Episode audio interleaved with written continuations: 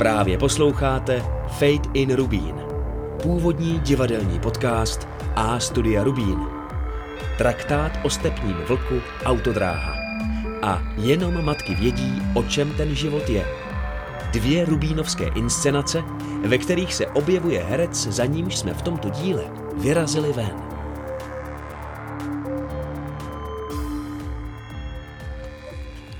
Tak jsme v Davicích a já si budu chvilku povídat s hercem Jirkou Knihou. Naše setkání začalo tím, že mi Jirka přinesl pět litrů prémiového olivového oleje. Tak eh, Jirko, ty jsi nějaký odborník přes oleje, nebo jak se tohle přihodilo, nebo... No, to se tak, eh, mám takovou malou zahradu a tam občas něco vysadím a občas se to jako vlastně e, podaří, že se to chytí, třeba rajčata. Minulý rok jsem prodával rajčata kámošům, takhle jako bio. A vždycky jsem tomu myslím nějaký příběh, jako že to je od nějaký třeba rodiny, hm, která hrozně žije bio, eko a tak. A vždycky mě baví, jak si jak na to lidi chytnou, no, tak to, nebo jsem teďka prodával banány, že jsou z toho, z náhodního Karabachu a nikoho nenapadlo, že tam žádný banány nejsou, ale lidi to hrozně kupovali, to je fajn. No, tak si takhle jako živím. Blá, blá, takový vtipek, no, blbej. Ale e, chceš pravdu, nebo tohleto? No, já si myslím, že tohle už je pravda. No, tak... Takže asi spadám do té cílovky tvojí. Spadáš do, do mý cílovky. Hele, a teď kouk, tak, počkej, koukám na mikrofon a přitom chci koukat na tebe, že to povídám, tak, tak počkej, se postavím jinak. E, Počkej, příběh, no, e, pravdivý příběh s olejem je opravdu hezoučký, že jsem mm, na dovolený před třema rokama, myslím, potkal e, Čecha, to jsem vůbec nechtěl, protože jsem byl v Řecku s rodinou, ale osud tomu chtěl, ne. Tak jsem se tam seznámil s takým týpkem, který jezdí na to místo 10 let a jelikož, jak sám říká, je finančně zavodou, že prodal firmu a druhou má, aby, aby se nenudil. A je to takový padesátník, který má feeling eh, třicátníka, taky příjemný chlápek s příjemnou rodinou a právě tam té vesničky rybářský, tak tam se seznámil s nějakými lidmi, kde má karavan celý rok a může tam jezdit surfovat a tak. No a aby pomáhal těm lidem nějak za to, že tam jako deset let okupuje kusy jejich, jejich zahrady, tak uh, kupuje od nich asi půlku produkce a vozí to sem. A tady tam má ve skladu skladněný a tak tam musím mít přilepený to DPH. Tak je to potom dražší o ty dvě stovky, než bych chtěl, ale tak to jako pomáhá těm lidem v Řecku, že kupuje já nevím, kolik těch litrů oleje má, ale a pak to přeprodává právě různě kámošům jako, že za tu cenu, za kterou to on má z těch, teď nechci dát reklamu, tak za těch korun. Takže to olej eh, úplně jako takový jako poctivý olej z Řecka s takovou hezkou cestou. Je to jedna z cest nebo možností, co dělat teď eh, v téhle době, kdy se divadlo moc nehraje a tak dál? No, ono to začalo, jako na to není výdělek. Jako teď to začíná být trošku výdělek. Jenom díky tomu, že ten, ten kamarád, ten Honza je takový uvědomilý a říkal, hele, on mi říká Jiřino, říká, hele Jiřino, ty vole, Bohdalko, hele. Jo, tady když objednáváš pro ty svoje umělecké kámoše, tak normálně, když objednáš 10 olejů, tak máš u mě půl zdarma. Jo, a to si necháš pro sebe, od někomu střelíš, to už je jedno. Ale tak to takhle uděláme, pak to musíme fakturovat nějak, já ti dám nějakou slevu, to je jasně. A to je jako, tak teďka máš, jako se objednal tolik a tolik olejů, tak máš prostě už skoro tři kanistry zdarma. Takže v, ve chvíli, kdy mám tři kanistry zdarma, už jako na tom můžu vydělat. Takže to je takový můj uh,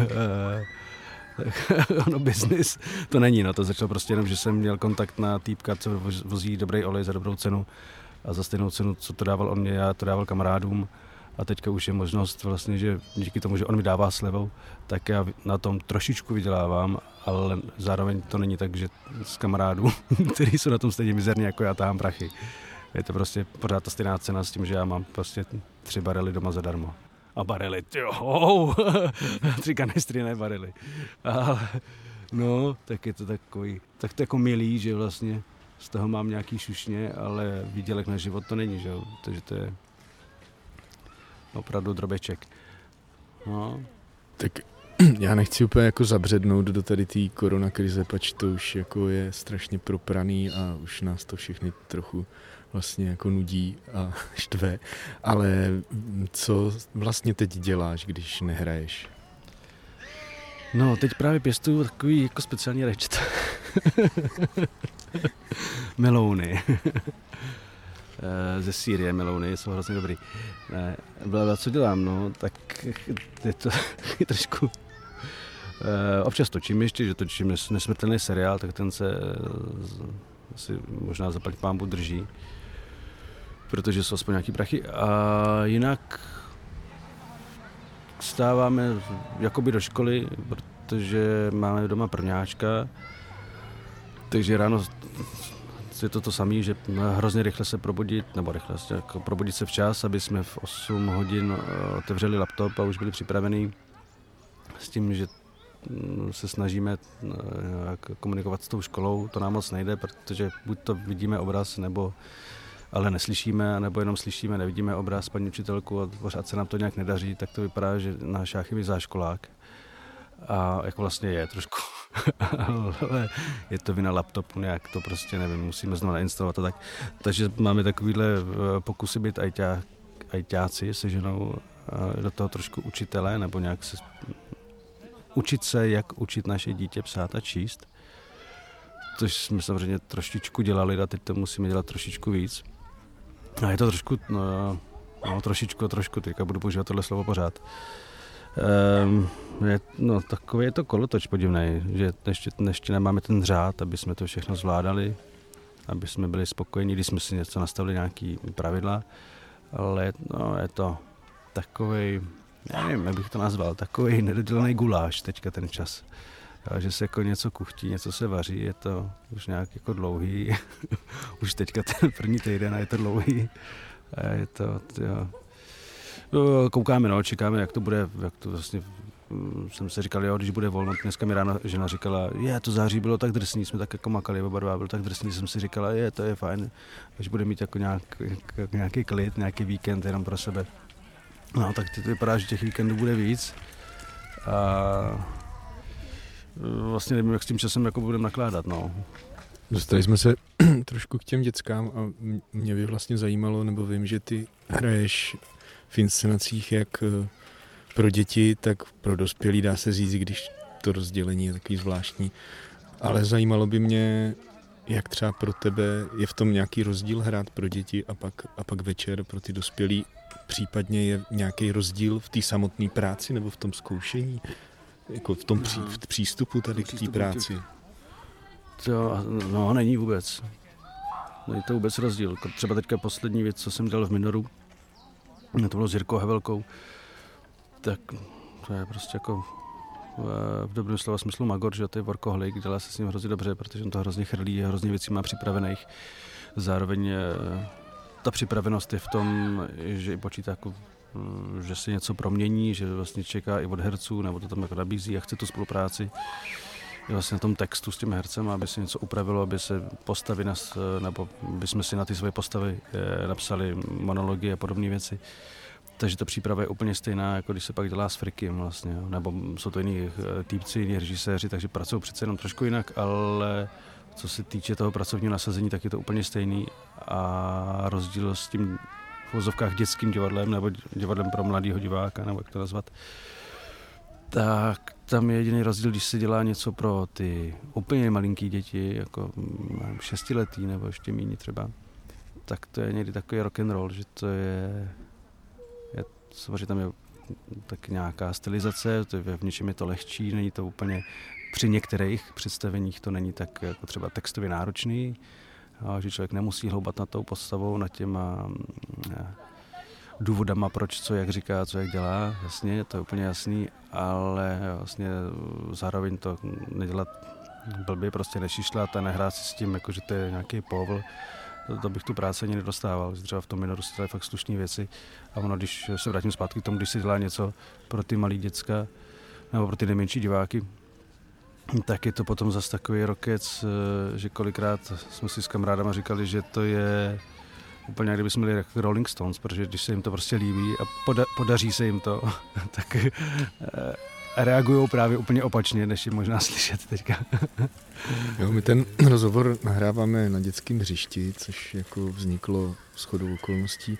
Já s tím úplně jako souhlasím, protože myslím, že to pak je na tom představení pro ty děcka vidět, když vlastně se k tomu přistupuje jinak a takový no. trošku odstrašující potom případy nebo Hele, eh, vlastně ten rozhovor děláme pro fanoušky, diváky, hlavně Rubínu. Mě by třeba zajímalo, eh, jak se ti v Rubínu hraje, nebo co to pro tebe to divadlo je, co, co, co je to něčím specifický? Jo, čím je specifický, no to je to takový jako... Takový blbej dotaz, vi? No a ne, není, to je právě dobrý, aby to diváci viděli, že tam to hrozně smrdí vždycky. A... ne, prostě jdete s příjemnýma, eh, aktivníma lidma, kteří jsou jako činný a jsou ničím eh, takový jako činorodý, eh, tak s nějakou skupinou zajímavých lidí jdete pracovat do díry prostě, tak to je takový smutný, že jste prostě jako v dole, tady je malinkatej. Ta práce vždycky vlastně vlastně oživuje nebo jako nějak rozsvítí ten prostor, protože to je fakt, když, když začíná jaro nebo léto, a už chce být člověk jenom venku, užívat si to slunko a být trošku na čerstvém vzduchu, teda městským čerstvém vzduchu, tak moje práce je taková, že jdu do díry vždycky někam, jako někam do nějaký tmy. A ono to možná tak nepůsobí, jako, když je člověk jenom v úzovkách, ne jenom, jsem řekl blbě, jako jenom divák, když tam je člověk jako divák v tom v jakýmkoliv divadle vlastně na dvě, tři hodiny, tak tam jde za nějakým zážitkem, že za něčím. Ale když tam měsíc nebo dva měsíce pracuju v té tmě, tak opravdu je to vysilující někdy. Jako, že když si zkouší, potom jsou ty generálkový týdny a zkouší se od rána do večera, tak opravdu potom, když té kopky vylezu, ať je jakákoliv, ať tam je sebe, jako lepší se branka, tak se už potom jako těším ven, abych se nadechnul čistého vzduchu, protože to vlastně nějak pracuje, že jsem pořád někde v nějakém podzemí zavřený a teď, když se ještě jako spěchá, že tady práce, tamhle práce, takže ještě jedu metrem, jedu krtkem, takže jsem pořád v podzemí, pak vyjdu chvilku někde, a si, je, tyjo, slunko, tyjo, domy, lidi, to je hezký. A šup, zase do další jíry. Tak ty, tak jako prapodivně vysilující, ale to má samozřejmě každý divadlo, i ten Rubín, eh, který, a to si tak nemyslím, že to nemám z toho deprese, to jenom to jako popisuju, co se jako u, toho, u té práce děje, ale Rubín jako má specifikum v tom, že je prostě jak, jak je malinký, tak i v té díře, kterou jsme si dobrovolně zvolili, tak je to příjemný, že to vlastně můžeme mm, jako tam tvořit, je to, dělá se tam představení malém počtu lidí, takže tam vždycky vznikne nějaká eh, skoro rodinná atmosféra, jako teď, když jsme dělali představení vlastně s Bárou Herc, eh, matky, jenom matky vidí, o čem ten život je, tak s holkama. Já už jsem si pak přišel, že jsem jako vlastně trošku taky holka, že už vlastně nevím, to nějak špatně, prostě jako, že vlastně tak mě tam holky začlenili, že to nebylo jako, že tam jako jeden bodec, který těm holkám nerozumí a ty holky mají skoro vlastní šatničku. A taky ta šatna, jak ten malinký, tak máme společnou šatnu, tak prostě před sebou neutečem. Takže od toho zkoušení textu, o toho čtení, o toho rozebírání postav, tak pak když je nějaká pauza, tak jdeme stejně společně na záchod. Každý tady potom čuráme zvlášť, jasně to umíme, ale potom, potom zase zvlášť do, nebo společně do té šatny, kde se převlíkáme nebo líčíme, opakujeme si texty a všechno probíráme jako v rodině, probereme rodiny, svět a tak. A vždycky se stane, že to je takový je to takový potom blížší navázání s těma lidma, je to větší kontakt. Když jsem hostoval v Národním divadle v Kapličce, tak to bylo úplně... Dělal jsem to pár známých, jo, ale no, nevím, tam nás bylo strašně moc té inscenaci a některý lidi jsem potkával až na jevišti, tak jsem je jako zdravil očima, že jako ahoj, nebo dobrý den, mistře, tak to, to, je úplně jako když člověk jde jako na fotbalový zápas a potká tam ty spoluhráči teprve, jako když vyšli z těch svých zlatých šat. To se zdá zvládnout během představení se zároveň pozdravit, jo, ještě. No tak jako člověk jako tak kejvne hlavou na začátku třeba. tak jo, tak já děkuji za rozhovor a přeju, ať se daří, i když se teď divadlu moc nedaří. Jo, tak děkuji. Tak, taky, taky přeju všem, ať se daří, i když se teď nedaří. A to ať se uvidíme zase v Rubínu, v té díře, která je příjemná.